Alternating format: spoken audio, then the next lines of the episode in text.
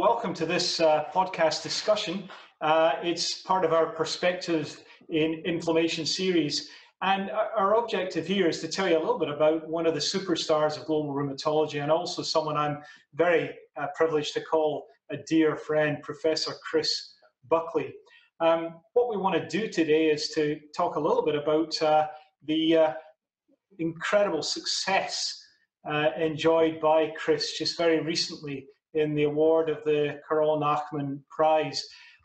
Now, some of you may also be aware this is the 100th podcast brought to you by the Cytokine Signalling Forum, and it is something of a coincidence that we have the chance to honour you, Chris, to learn a bit from you, and also to celebrate the fact that 100 podcasts have now come to fruition, talking about the incredible power of pathogenesis understanding and promoting the treatment of people with rheumatic and musculoskeletal diseases. By way of introduction, my name is Ian McInnes. I'm the Muirhead Professor of Medicine at the University of Glasgow.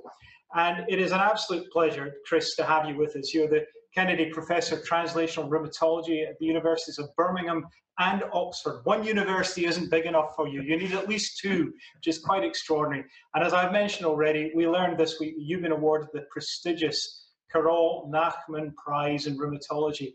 You follow great names in the discipline there, and it is the foremost international award in our discipline. You must be really pleased, Chris. Of course, Ian, and I'm even more pleased to be following you since you were awarded it last year with Ellen Gravelesi. And of course, these gongs are good fun, but actually what it's kind of rewarding is the team behind it and the sort of approach. And I'm delighted, thank you very much to the Cytokine Signalling Forum for asking me to do this 100th podcast. It's an exciting time to be in rheumatology. Cinderella has come to the ball, you know. The cytokines have been an important proof of principle that we can inhibit those and affect people's lives. I couldn't agree more. I personally think rheumatology is just at the very front edge of molecular medicine applied to curative, eventually, therapeutics, Chris. I believe we've been at the front of the wave for the last decade, and now never more than before with the modern molecular science that you and some of your colleagues are applying. And you know, we have the pleasure of working together. So you've persuaded me. I've even learned to spell the word fibroblast, Chris. I suspect we're going to hear a bit more about that just in the next few minutes. But the idea of team science, incredible molecular biology, the digital and analytical science that supports that, and the ability for us as clinicians to now really dream big for our patients, I couldn't agree more. It's an incredible time to be a rheumatologist. Chris, tell me a little bit about just this prize is a recognition of many, many years of diligent science, and I guess a bit of perseverance. Do you want to take me right back to the beginning? What provoked your interest in this area of stromal biology, which is the area for which you've been most properly recognized? Yeah, so I mean, I've been a bit of a kind of strange hybrid. I started my scientific career with a biochemistry degree, actually in Oxford, and then after that, I did medicine at the Royal Free in London. So I couldn't decide if I was a scientist or a clinician. And the truth is, I'm a bit of both. I guess if you were to really push me in, you know, and say you can only do science or you can only do clinical, I would probably end up being more of a scientist than I am a clinician. But that changes over the course of your, you know, your career. So I started really interested in the biochemical processes, actually of metabolism, and I was very interested in that. And then when I was doing medicine, this was 1985 to 1990, the graduate entry medicine was not popular. And so the only place that would take me was the Royal Free, which of course had a tradition of taking, doing odd things. And it was one of the first medical schools to admit women. So it was a terrific experience. And then after that, I went back to Oxford, having done some of my medical training in London, and did a PhD actually at the Institute of Molecular Medicine, as it was then, with a very big mentor of mine, David Simmons. I worked on cell adhesion molecules, how leukocytes adhere to endothelium. And that's when I first got interested in fibroblasts, because around that time, the gurus of fibroblasts in rheumatology, Nathan Zweifler, Stephan Gay, and Gary Feierstein, of course, were really pushing these cells as being important, not just, I guess at that stage, to destroy joints and destructive phenotype, but I got interested in whether they might have an immune phenotype, particularly in regulating how cells behave within tissues. And that's when I kind of started off on this. And moving to Birmingham in 1996, gosh, it seems like only yesterday, I followed in footsteps of people who work on thymus, Eric Jenkinson, John Owen, Graham Anderson, and so was very much led by their understanding of stroma and the role of the fibroblasts and stromal cells in educating T cells in the lymph node. Ian McClellan in the lymph nodes, of course, germinal centers. So my microenvironment in Birmingham was very much driven by that. So that's the background really to the interest in stroma. And I think three revolutions have occurred that allowed us to really formally kind of prove that these cells are critical. One was single cell sequencing that allowed us to get at them. I guess also the ability to get tissue out of humans in a minimally invasive way, ultrasound guided biopsy. And then kind of the final bit was the proof that anti-cytokine therapy did what it said on the can, you know. So if you had an anti-TNF, really apart from some Fc receptors, it'll bind TNF. So those three things coming together led to the ability to then formally implicate these cells in disease. I've often heard you introduce lectures, Chris. I'm the guy that studies the forgotten cell. Poor me, pity me, for I am a fibroblast investigator, and nobody cared until now. And do you think it's really true now, or do you not think the stromal cell is sitting front stage and center in pathogenesis? Yeah, I think now that's the case. Probably partly because inflammation has been dominated a little bit at the beginning by immunologists, and stromal immunology really came of age, I guess, 20 years ago when those discussions were beginning, and people realizing that, you've heard me say this before, that, you know, T cells and B cells are the equivalent of Oxford and Cambridge educated in the sense of, and I ought to mention Glasgow and Edinburgh, of course, but Harvard and Yale. So they're highly educated cells. They've got a terrific ability to have memory, and boy, do we need them now with COVID. But the stromal cells that, you know, went to the polytechnics and learned how to build structures. But we realize you need both. You can't have one without t'other. And I guess in the inflammatory field, fibroblasts for years have been known to be critical. They make many things that drive responses. So, yeah, of course, it's the evidence, I think, that would convict the fibroblast in a court of law as having a role in driving inflammation and producing cytokines. After all, you know, in the synovium, the cell that produces the most amount of IL-6 is the fibroblast. But it's a bit of a tease to say that it's the poor fibroblast. Of course, it's not. I mean, it's the whole microenvironment together. I just want to pick up that last remark. I couldn't agree more. You know, we're both rugby fans, Chris, and you know, depending on what position you played when you were a young lad, that'll be the best position in the field. I was a wing forward, so that's obviously the best position in the field. The team couldn't function without a wing forward. But I think the truth is that a team is just that. It's a team. And this, I think that's one of the fundamental changes in the way in which we're starting to think about rheumatoid arthritis pathogenesis, and actually about the pathogenesis of a whole range of immune-mediated inflammatory diseases. We're thinking increasingly in a systematic way. And, you know, I think the single cell sequencing revolution has made that an imperative, because in fact, when we start to look at individual cells present in a joint, progressively it becomes harder and harder to categorize them, doesn't it? And then to try and understand how many relationships are going on in even a single synovial biopsy, it's certainly beyond the capability of a single human mind. And you've therefore, I think, done a brilliant job in bringing the informatics skills and the systems biology skills necessary to really capitalise on those advances that you were describing a few moments ago. Do you want to elaborate a bit on that? Yeah, I mean, you know, it's a huge privilege, of course, to have you interview me, because, of course, we know each other very well, as you say, not only enormous friends, but actually colleagues working together in big consortia like the Rheumatoid Arthritis Centre of Excellence, funded by Versus Arthritis. You know, we've often joked together, you know, art is me, science is we, the collaboration of Newcastle, Birmingham, and now Oxford. I guess what it allows you to do is answer big questions. And I think as rheumatologists, we think big. You know, the COVID crisis has shown us people are dying of inflammatory disease where the virus is hit and run. And to answer very big questions like how cells interact, we have to have teams of people. Like my colleague in Oxford, Mark Cole, suggests, the problem with life sciences is we haven't worked together as teams. If you're an engineer, you have to work together as a team to get something done. To put an airplane in the sky, you've got to have all the different components, otherwise it crashes. And we've had a reward system that rewarded the elite athlete.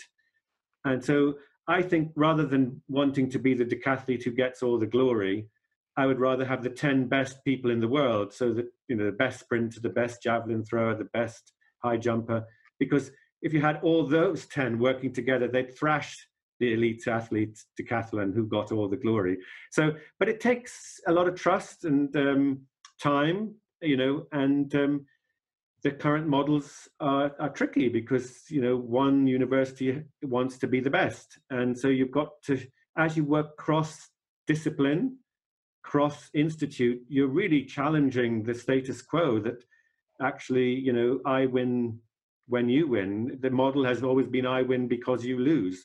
And we've got to challenge that. And I know, you know, you passionately believe in that. And it's great, not only that, but John Isaacs, our very good friend. And so when we come together, you know, your expertise in cytokines and in the acquired immune response, John's expertise in doing experimental medicine and dendritic cells, our expertise in fibroblasts, you know, that combo really has revolutionized the way we can answer these big questions.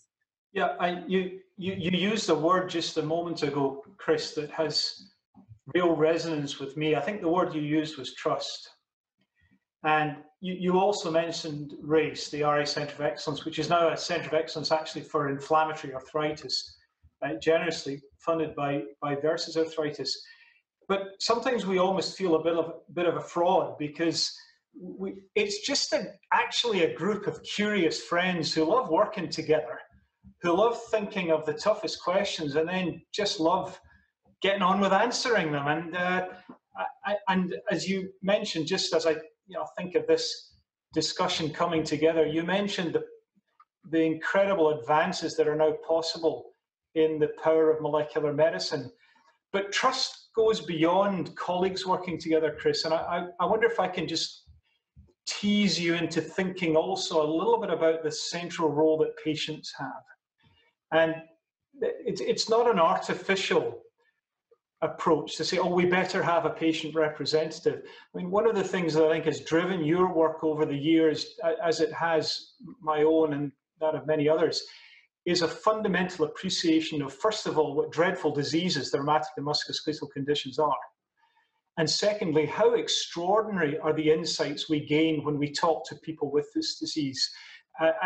Do you want to maybe share a few thoughts in that area? Because that, and, you know, the contribution of biopsies and samples and all that goes with that has been a core part of your work. Yeah, I you know, nothing about us without us, the kind of motto, of course, Eula and Pare. And I think, if I'm honest, at the beginning, you kind of think, oh, well, yes, it'd be nice to have their insights. But actually, it's more than that. Not just their insights, their involvement and ability to change the way we think. Because, you know, my good friend Andrew Filo, who really started the ultrasound guided biopsies, you know, he was very passionate about the fact that patients would have to have these biopsies done to them. And there was a lot of sort of patriarchal views, we know best as doctors, oh, they won't possibly want this. And then when you speak to people and explain to them, actually, they become the best advocates. Mm. And in order to do human biology, we're not vets, and we don't want to cure mouse arthritis. We want to cure human disease. And so getting folks on board to help us understand what we think is possible and what's not. And I can only speak for the RACE consortium has been brilliant at getting people together and asking views about what do you think about this. And people often ask the most simple of questions, which is profoundly true. How many people are you going to save if you do this? How many people are you going to treat? Not what's all the interesting science, but how's it going to impact? And I think those approaches make the patient story very relevant, and particularly when you're explaining about multiple biopsies. When we explain, as we have done together and in groups, that biology is all about how things change over time, that a single snapshot, if I take a picture of the two of us now, a single snapshot, that won't tell very much, but if I showed the video, we'd understand it.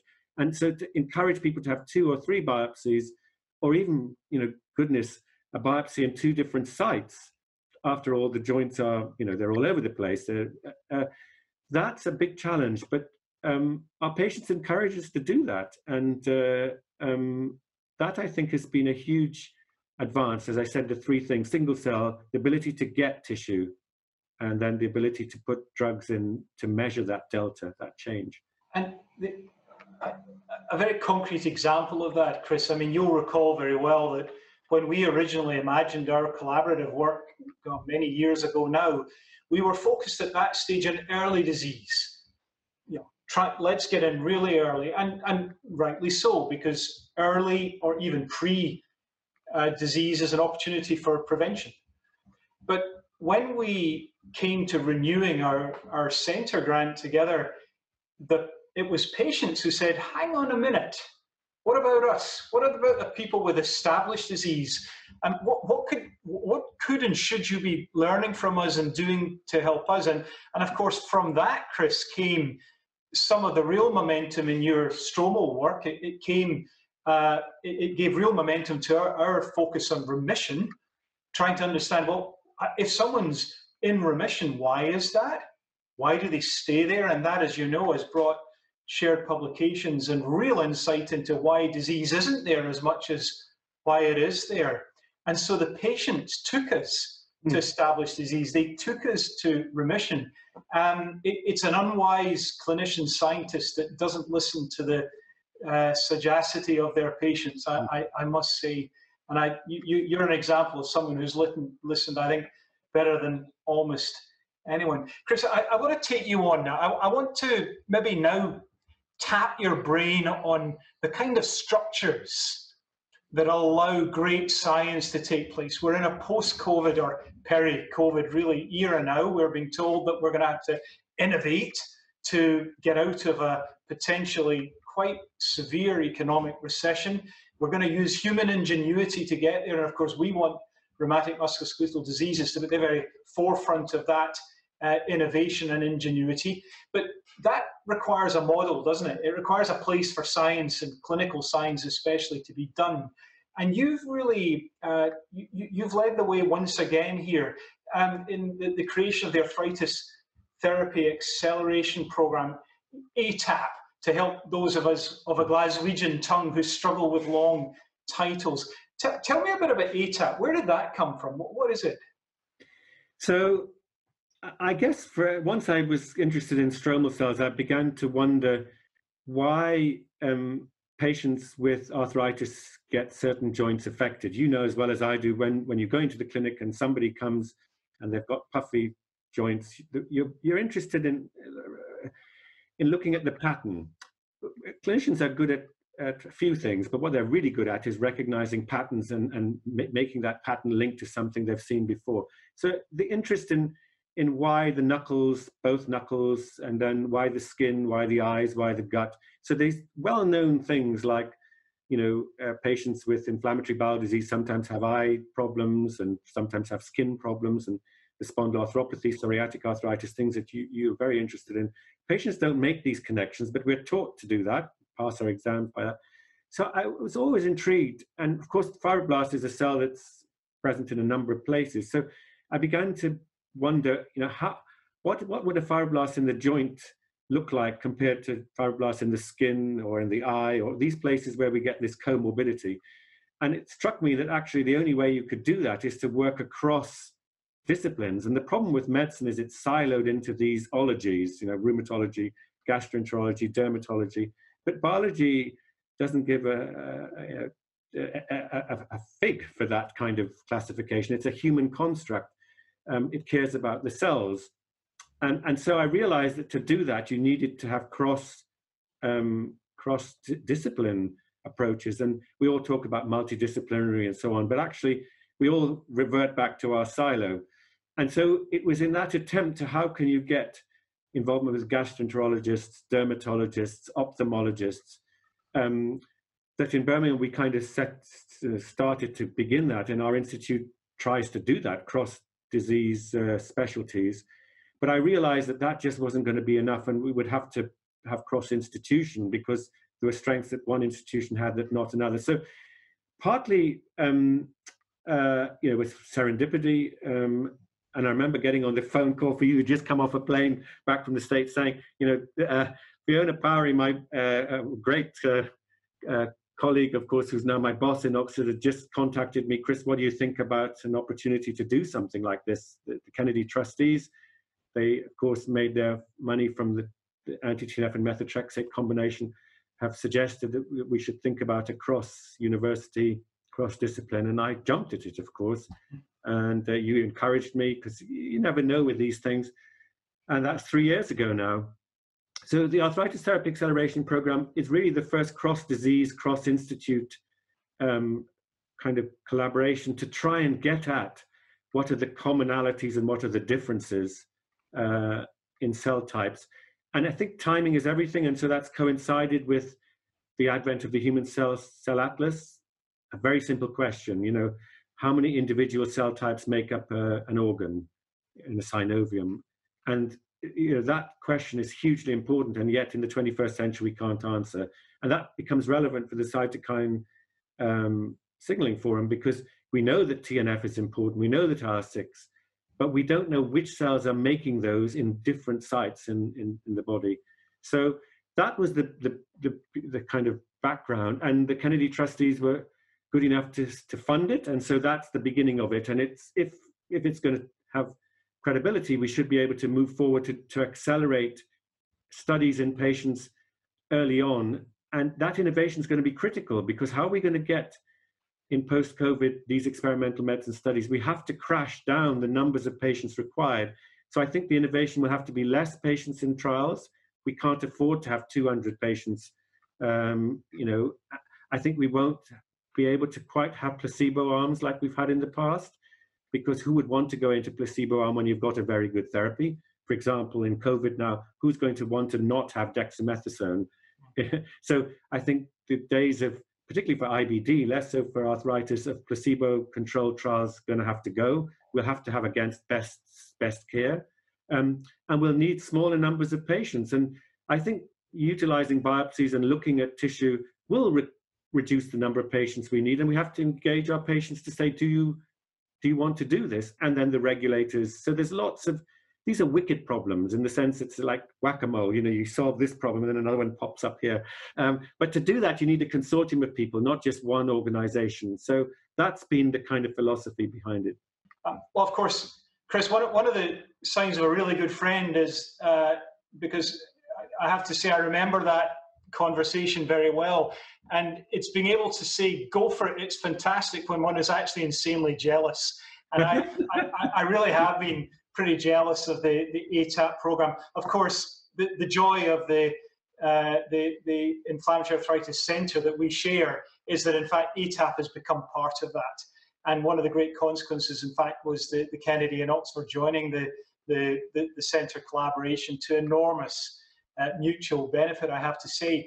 But just, you know, in a couple of words, what do you think are the key findings that have been a result of the ATAP initiative? I think the critical things are the tissue is important, understanding the cellular ecosystem of a tissue and how that relates to the infiltrating cells and inflammation. So Croft, and it led you to this concept of subsets of fibroblasts, in the way that there are subsets of T cells, subsets of B cells, maybe even of macrophages, although you'd have to put a gun against my head before I was prepared to commit to that quite yet. But that for me is one of the most striking things you've contributed to our literature. Yeah, and I think ATAP, kind of having a question without the technology to answer it is very frustrating and sometimes futile. You need the technology to answer the question, but you need also the question to apply the technology to. And I think that's where having, you know, none of us have 360 vision, and therefore the challenges of working together mean that you're pushing at those boundaries. People have bring different things in.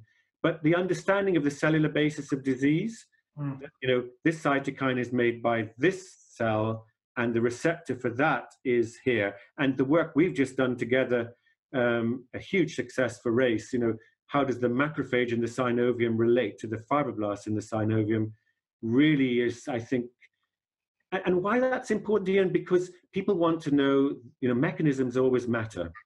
People want to know the mechanism by which something has happened. And if we're going to drug something, take a drug, we have to know the target. You can't design a drug unless you know the target. And equally, I don't think you can really understand biology unless you understand the cell. The cell is the equivalent of the element in the periodic table, how those cells interact. And what I think we're beginning to see is that the fibroblast and macrophage in health are very important in that kind of lining layer.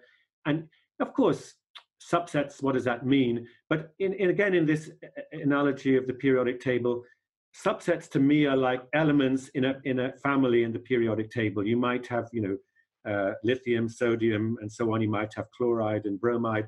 They're similar, so you can call them that family member, but how sodium goes with chloride to make salt is different, but similar to how lithium goes with chloride to make a different salt. And I don't think we could have done that had we not have had multi-university, in other words, cross-institute, cross-discipline, because I've learned so much about macrophages from you and of course, our good friend and colleague Mariola, who's really been persistent at doing that, and equally dendritic cells and equally lymphocytes. And of course, the truth is the whole, in the end, we have to put that together.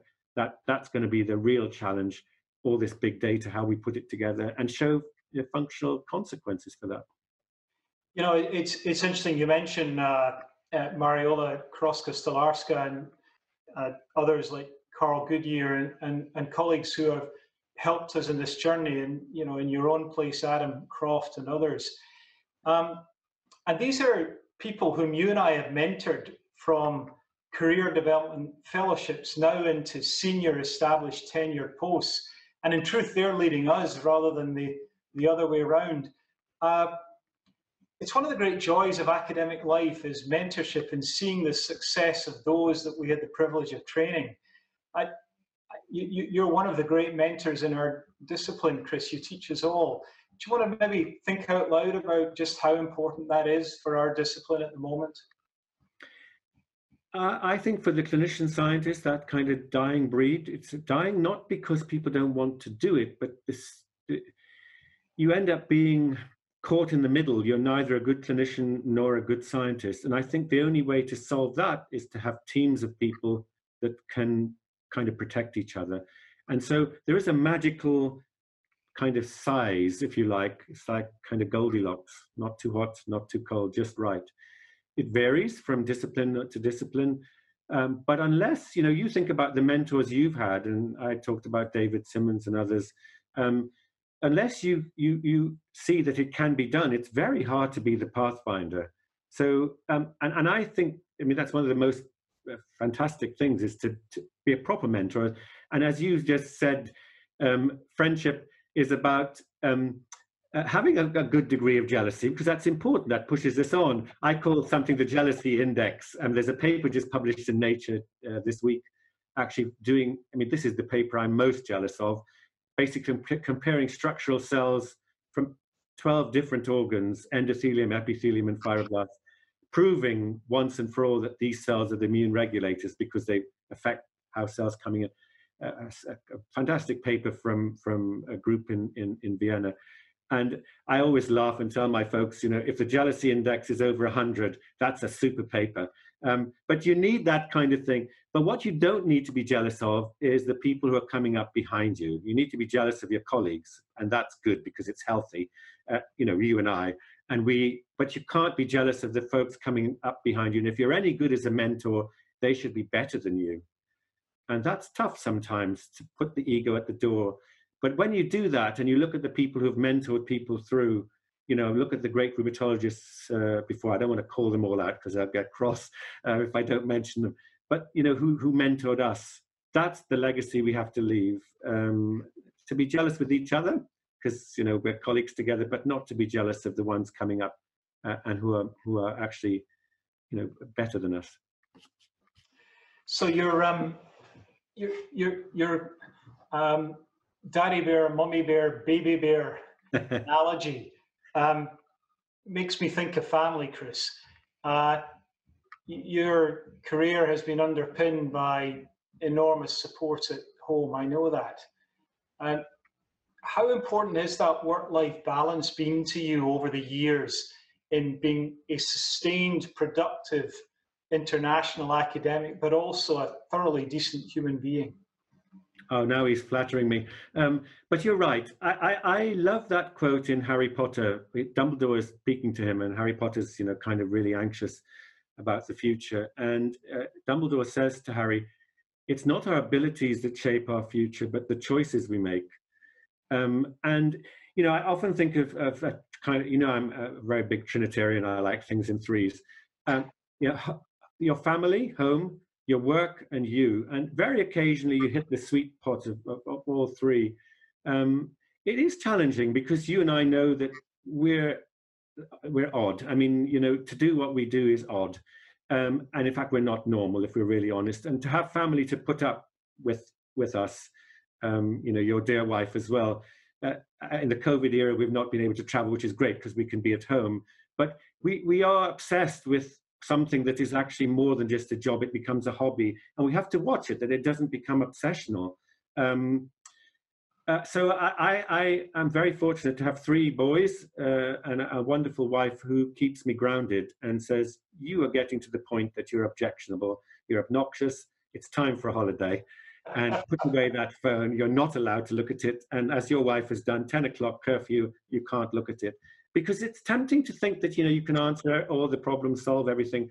But the nice thing is that we don't have to, and the world will carry on regardless. But you're right, family are so critical, and but to keep you grounded, you know.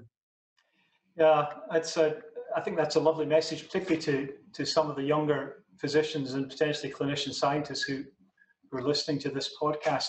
Just before we close, Chris, a couple of thoughts perhaps on where we're going as a field in rheumatology. What do you think the big hits are going to be in the next 4 or 5 years? It's a wise man or woman who predicts the future. If you want to make God laugh, tell him your plans. But I think we're in for some exciting times. You know, as a specialty, you think back to when, you know, Maxim Dugudas always had that thought experiment. Think of an outpatient in the 1960s, then in the 70s, and then biologics come, you know, suddenly everything has changed. Methotrexate, a huge game changer. Mike Weinblatt, were really underappreciated for the amount of effort going in. That was a big game changer, a bit like dexamethasone, cheap as chips, going to change, at least for the very sick patients now on ITU. But I think we're going to move from biologics now to be able to target the cells that those cytokines are making, and understanding the ecosystems. Combination therapy may well come back now we understand it a little bit better. I think for us as rheumatologists, as awful as COVID has been, COVID is kind of like vasculitis. It's, you know, the whole area of thromboinflammation. I don't know quite where rheumatology will go, but I do think we will end up being important physicians in that area of inflammation biology. And whether it takes us into fields of, you know, non-infectious inflammatory diseases, infectious inflammatory diseases.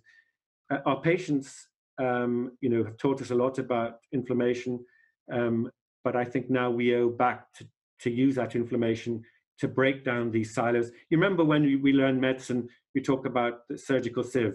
Is it congenital or is it acquired? Is it neoplastic? You know, is it infective? Is it metabolic? I think medicine will boil down to five kinds of sort of processes. The inflammatory process, of which I think rheumatologists should be a big component, degenerative processes like neurological diseases, metabolic, infective, neoplastic. And those processes really are what drive. So I would love to see a future where we didn't call ourselves rheumatologists, we're inflammation doctors, and we embrace that diversity and stop trying to just look at the joints. And if we do that, I think that would be an exciting thing with all the new therapies that we have. So the ultimate success would be the dissolution of our discipline. Yeah, the 200, exactly. It's a bit like if you're setting up a company, the ultimate success is to have sold the company on to another company. Wow, what a lovely message, Chris. You know, it's we better close the podcast at the moment. What an absolute joy and a pleasure to talk to you. I always learn from you, and this was no exception. And I know I'm speaking on behalf of many people who are listening in wanting to congratulate you once again on your really thoroughly well-deserved recognition and receipt of the Carol Nachman Prize. But also thank you for all of the incredible knowledge you've shared with us all, and at a personal level, the friendship and empowerment that you brought, because working together is a whole lot more fun than working apart. And thanks also to all of you who have listened into the podcast. I hope you've enjoyed this discussion and gained some insights into how rheumatology research is progressing, but also how a great rheumatologist can make such a difference. And please subscribe to the CSF in your favorite podcast app. Visit the CSF site to download the latest paper slide summaries, author interviews, and monthly podcasts. It's an incredible resource. It's there. We hope you'll use it. We hope it will ultimately improve the way in which you look after patients, which is ultimately why we're all here. So thanks ever so much for your attention. Thanks, Chris. And I hope you find the podcast useful. Stay safe, stay healthy. Bye-bye.